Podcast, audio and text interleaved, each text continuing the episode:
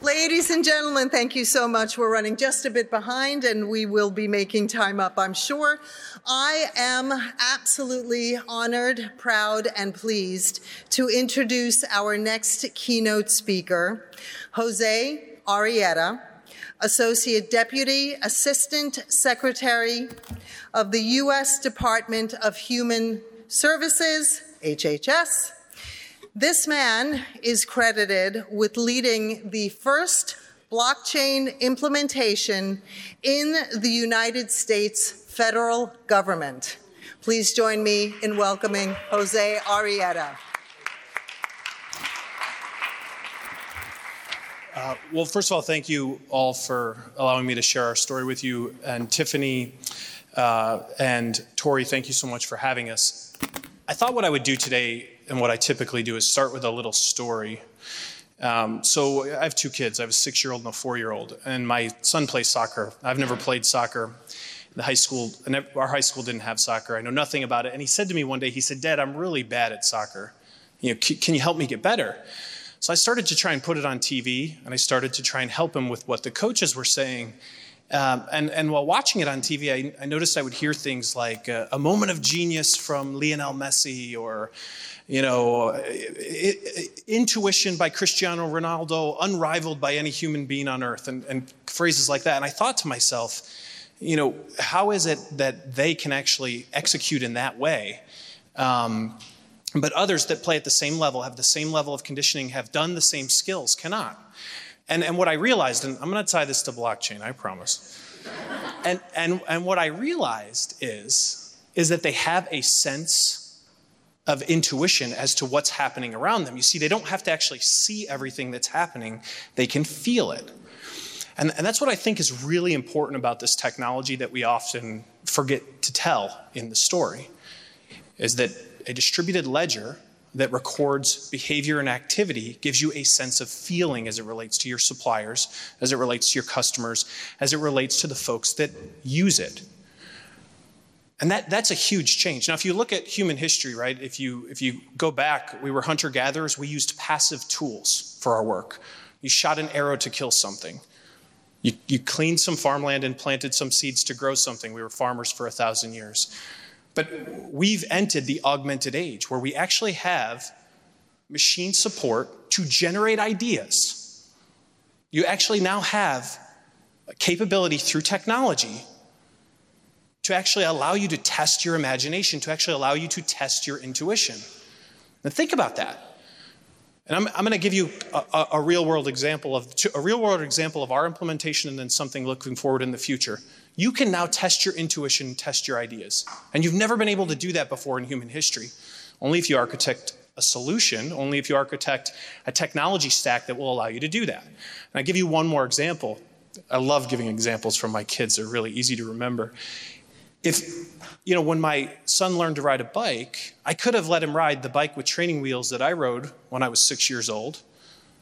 But they have a different infrastructure to teach you how to ride a bike now for six year olds. It's a balance bike.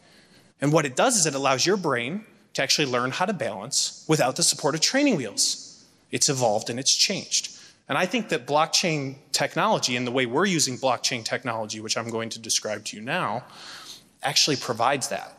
And I think that's extremely powerful. So the difference, and, and, Professor Liu and I, he's here someplace, wrote an article on this, and Professor Liu will share it with all of you if you want. You just have to find him. Jim, raise your hand. And the difference between organizations and companies that will actually be successful in the short term and successful in the long term is their investment in that infrastructure. Because if you're just running robotic processing automation to augment your existing process, guess what? You're building over a legacy infrastructure and you're not getting the true value. You're taking that old bicycle that I have from when I was six years old in 1988 or 1986, and you're taping on training wheels and you're hoping that you learn to ride before the tape breaks.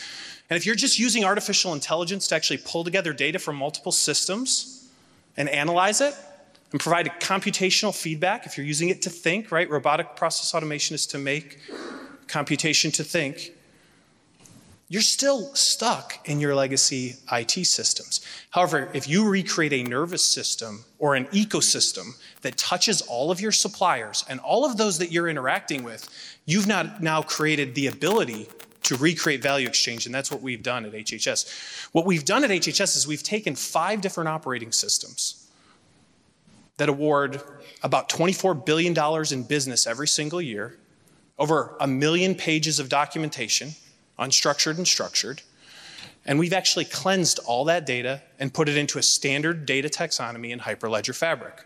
We're literally using machine learning algorithms. We're backing into it. We're not trying to change the structure of the industry from the top down. We're backing into a solution set. We're using machine learning algorithms to cleanse the data. A real simple example is if I asked five of you in the room to say what version of whatever report you're writing, one of you would say version, one of you would say VER, one of you would say V.6. We're using machine learning algorithms to recognize that in a structured data set, that all means version. We're cleansing 70% of the data on the way in.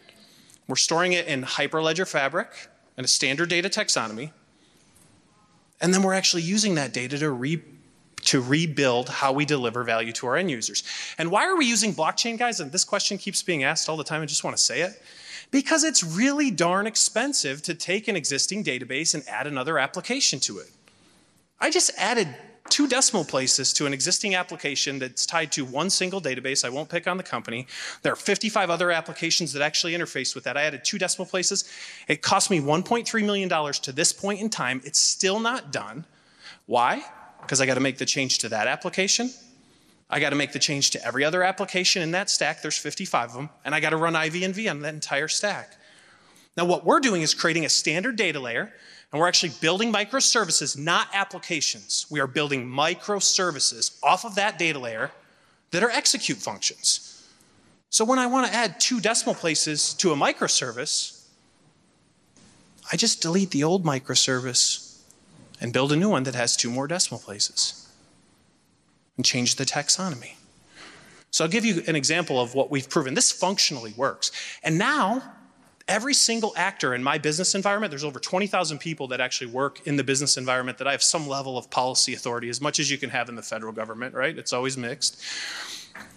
And now all 20,000 of those individuals have access to a standard data set that's a representation of the entirety of HHS, $24 billion, a million pages of contract documentation, 100,000 actions available to them at any given time. And they also have access, they don't have to go to an app store, they also have access directly to that microservice. And individually, if they want to spend $10,000 to actually change that microservice so that it meets their need in some form or fashion, or so that it takes into account another aspect of some data set that they need to do their analysis, they have the ability to do that in a distributed manner without changing the underlying data set. So the example that I like to provide is this: I, you know, when you have kids, you get invited to these terrible birthday parties uh, every weekend. They're horrible, right? And the morning ones are the worst. And and you never ever ever have a present. So you go to Target or the mall or something, and you're going to buy a present. And so my wife and I never go in stores. I avoid them, even grocery stores, at all costs. So my wife picks out the present, and I'm like visibly shaking because it's like this line looks really long, and and she's looking feverishly at her phone. And when we get to check out, she literally takes her phone out and she shows it to the cashier. The price on Amazon is $12 cheaper. The cashier immediately discounted what we bought by $12. Why? Because she was empowered with that data to make a decision at the point of purchase. This is about trust in data. This is not about trust in individual people that we're doing business with. It's about trust in data to empower you to actually make a decision at the point of purchase. That's just one of the microservices. One of the other microservices that we built that's kind of fascinating, right? We go and hire someone like Sean, the, the TBI expert, the number one TBI expert in the world. We hire him into HHS and we give him a little bit of budget to study TBI, and then we say, before you spend any of that money, Make sure you go and learn the federal acquisition regulation. It's only a couple thousand pages and size 7 print because we don't want you to break any rules. I mean, do you think as a taxpayer that's actually adding value when he's spending his time doing that? Is that what we hired him to do? He's the top traumatic brain injury researcher in the world. Maybe top 10. I don't want to blow up his ego. We're not adding value doing that. So, what we've done is we've taken the historical data out of five writing systems, out of five systems, we have 45 systems, by the way, but we're just targeting five right now, and we've provided it to him. We've allowed him to read it. We've allowed him to state his objectives and his risk and delete the things that don't, he doesn't need to actually do his job. We've empowered him, the person that services him, to make a decision at the point of purchase, and we've empowered him to actually focus in on his objectives and his risks by improving the process. Now, our business plan, if, you, if Dr. Liu sends you our article, our business plan generates a 9 to 10x return. We call it the Pele multiplier. And I'm not a soccer fan, by the way. I had to look up who Pele was. I thought he was a singer. Um, yeah, sounds like a singer. And, and how did we do that? Because we micromanaged investment. Sure, moving our technology to a cloud environment generates tech modernization savings. For those of you that are technologists, you'll understand that. We've lowered our cost. Sure, making the process go faster generates savings as it relates to FTE. We actually zeroed that out. Because savings to FTE in the federal space, you know what that means? It means cut in jobs. And that means you have to deal with your union which means that your ability to actually deploy a capability like this will be delayed by a number of months and possibly years. So we just zeroed that out. But we tracked the investment dollars that went into that and savings at the point of purchase. Through our algorithm in 10 product categories, which the Buy Smarter team created our algorithm. They'll be speaking over there at 12:30. You guys definitely want to check it out to get an understanding of how they created it. We identified $2 billion in savings. So our, our 9x return on investment I'm going to tell you how it was generated. $2 billion in savings, but we said, mm, are we going to capture all that? Let's risk adjust that to 720 million. And I said, no, no, no, let's make it an even more conservative business case. Let's risk adjust that 720 million by 40%. And let's apply that 40% over a four year period of time 5% the first year, 25% the second year, 50% the third, 75% the fourth. Our return on investment on a $33.7 million business case was 900%. It was actually 896%. Easier to round up. Sounds better. Here's the deal we actually achieved all those objectives investing $3 million. We invested $3 million when we achieved those objectives. Now, I didn't change the math and the business case because I didn't want everyone to think that I was lying. It's almost unbelievable. That's the true value. And there's an ability now to expand that from there because there's a clear use case with a full set of financials that demonstrates savings. And for those of you that are like, eh, we'll have a full authority to operate within the federal government before Thanksgiving. It'll be the first blockchain with authority to operate in the entire federal government before Thanksgiving. And that what we're doing is we're inverting and, and disintermediating ourselves. And we're pushing data and information to the individual user in the field, and we're letting them build back off that standardized data layer. You can do whatever you want from an execution perspective with our data. We'll provide data governance, we'll ensure the data is standardized. And that's how we'll work with you. That is our new business model. We've had agencies come to us and they want to do business with us, and they say, Well, we don't spend a lot of money. We're not a big spender. You probably don't want to do business with us. I say, Do you have a clear data taxonomy? Because if you have a clear data taxonomy, I want to do business with you. Because taxonomy is more important than volume in what we're doing. Now, I, I want to close because I know we're already behind schedule. I want to close and kind of just share a little story. And I'm not a healthcare expert, guys, and just be honest with you. So, what really made me interested in working HHS is about a year ago, my mom almost died. She almost died from sepsis, okay? And I learned a lot about it, not as a doctor, as a concerned son, through her little journey with it.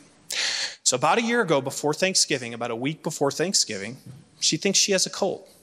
She decides to take it easy, sit on the couch, go to bed early, drink tea, you know, all the things that you think you'll do if you're going to recover. After a couple days of doing that, my father notices that she's not making sense when she talks and she's not able to like really control her body well. So he literally picks her up and he takes her to the hospital. And the Little Roar Hospital where we live in northeastern Pennsylvania, they immediately say she has pneumonia. We're going to put her on an IV drip. She'll start feeling better in 24 in 12 hours, and in 24 hours she'll feel really good, and we may have to keep her for a couple days, and then she can come home. Now, lucky for us, my brother-in-law is a paramedic. Now, as a paramedic, you see a lot of sick people. and you have intuition. You may not, you may not have proof as to what is true, what is right, and what is wrong, but you have intuitions about things. My brother in law grabbed me and he said, Listen, he said, Your sisters are hysterical. He said, You need to tell the doctor to send her to Scranton, which is a large hospital center, uh, Scranton CMC, large hospital center in, in Scranton, Pennsylvania, where I'm from, about an hour away. He's like, I don't think it's pneumonia. And I think if you don't send her there now, it's going to be too late. So I told the doctor, This is just an intuition, a moment of genius. So on the way to Scranton CMC, her left lung collapsed. 90% of her vital organs at some level were infected in some form or fashion. She went into a coma and she was intubated. And I sat with the doctor that they brought in from New York City, actually, uh, to treat her. And he said to me, he said, I think it's sepsis. I'm pretty sure it's sepsis. And he said, So I'm going to put her on a cocktail of drugs. And the drugs are going to kill her, but they're also going to keep her alive. And I'm going to test her, and I'm going to share that data with some centralized repository that can identify multiple strands of sepsis with that data. And then once I find out what it is, I'll give her the drug she needs, and I'll give her a drug that'll help her recover from all the other drugs that I put her on to keep her alive to this point in time. And at the time, I was building another block. We actually built another blockchain before we did this at HHS, but that's another story. But it still took a couple of days to actually share that information. And I think as I've listened, and by the way, fascinating and really excited to be here, Tori, and listen. But as I listened to the conversations in the, the upstairs and down here, I think that if you truly want to transform healthcare, focus on a specific problem like that, where there are seven, eight strands of sepsis. You have identifiers for what they are, you have a standard data taxonomy. And actually sharing that information over a series of nodes and allowing, ho- allowing a hospital center to access it so they can run the test more quickly will actually generate an outcome at a very low cost. Now, lucky for me, they actually identified the strand that it was. They treated my mom. And after a couple of days and a, and a couple of days of like hallucinating in the hospital room, I guess it was from some of the medicine, she's fully recovered and she's absolutely fine. But it didn't have to go that far. What blockchain can do for healthcare or for an organization is it can empower the individuals that work in that organization to test their imaginations and to test their intuitions and to do it in real time with real data and not spend all your time actually collecting the information and standardizing it so you can analyze it. And for anybody that says it's not transformational, if we can build one in HHS that's fully functioning, going to service 20,000 people in November when we turn on the ATO, going to generate a 900% ROI on a $33.7 million investment, but we actually only invested 3 million to get those outcomes, you can too. It was, it's really a pleasure to be here. Thank you very much for listening to me. I hope you have a wonderful time.